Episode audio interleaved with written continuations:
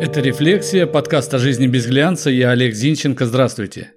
Это лето началось под знаком борьбы с электросамокатчиками, а заодно и со всеми, кто ездит на электроколесах или велосипедах. В общем, началась борьба со всеми, кто не пешком и не на машинах. Пройдемся по заголовкам. Минтранс предложил запретить использование электросамокатов тяжелее 35 килограммов на тротуарах. ГИБДД всерьез взялась за самокаты. В Москве появились еще 35 медленных зон для самокатов. ГИБДД оштрафовала 350 велосипедистов и самокатчиков после рейдов в Екатеринбурге. СК провел обыски в сервисном центре аренды самокатов в Петербурге. В общем, в этом году мы получили то, что и должно было случиться. Противостояние тех, кто на машинах или пешком, против тех, кто вроде как и не на машинах, и не пешком. Очевидно, что шныряние по тротуарам педальной и электрической техники, да еще и с наездами на пешеходов, дело неправильное и без внимания его оставлять нельзя. Но власть от чего-то пошла по пути запретов. То есть не первопричину убирать решили, а с последствиями хотят бороться.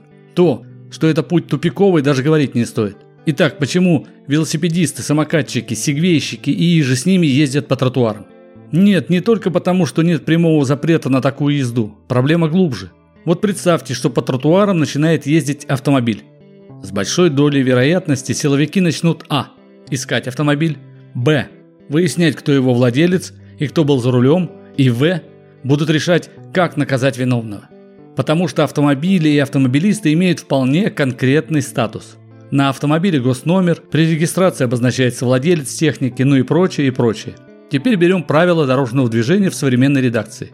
Да, там есть объяснение, что такое велосипед и велосипедист. Есть мопеды, есть велосипеды и мопеды с электродвигателями. Но если даже добавят в ПДД самокаты и самокатчиков, ничего не изменится. Правила дорожного движения устанавливают логику безопасного движения, а в случае нарушения правил в ход идет Кодекс об административных правонарушениях КОАП и Уголовный кодекс. Так вот, к велосипедистам и самокатчикам кодексы применить практически невозможно.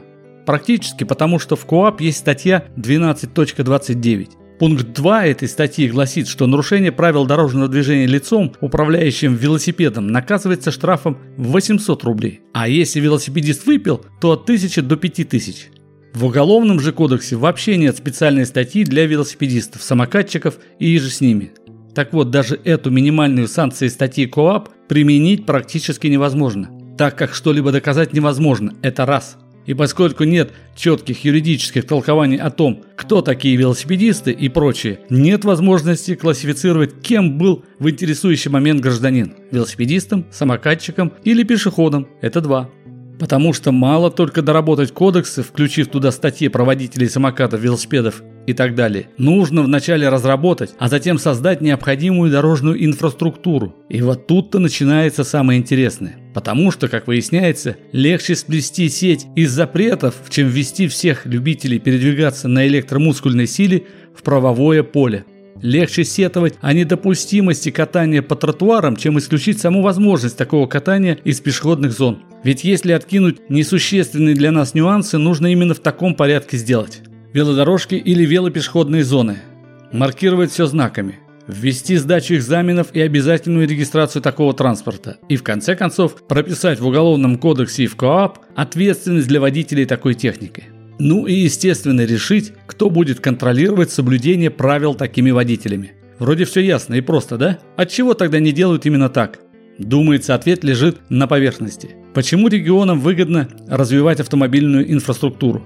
И только автомобильную. Потому что штрафы, которые собираются с автомобилистов, идут в бюджеты регионов. Эта цифра по стране превышает 65 миллиардов рублей а в долевом соотношении составляет от 0,5 до 3% конкретных региональных бюджетов. Поскольку система фиксации автомобильных нарушений хорошо отлажена и, как видите, весьма доходная, заморачиваться с чем-то новым никто не захочет, так как что-то новое будет рождать кучу вопросов.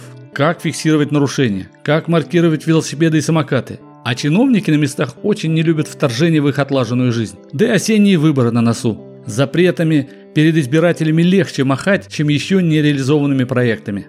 Вывод. Власти будут вводить запреты, запреты работать не будут, страсти будут накаляться и затихнут к зиме. Сами собой. Потому что основная масса ездаков поставит технику в стойло. Ну а тут и выборы пройдут. А уж в следующем году...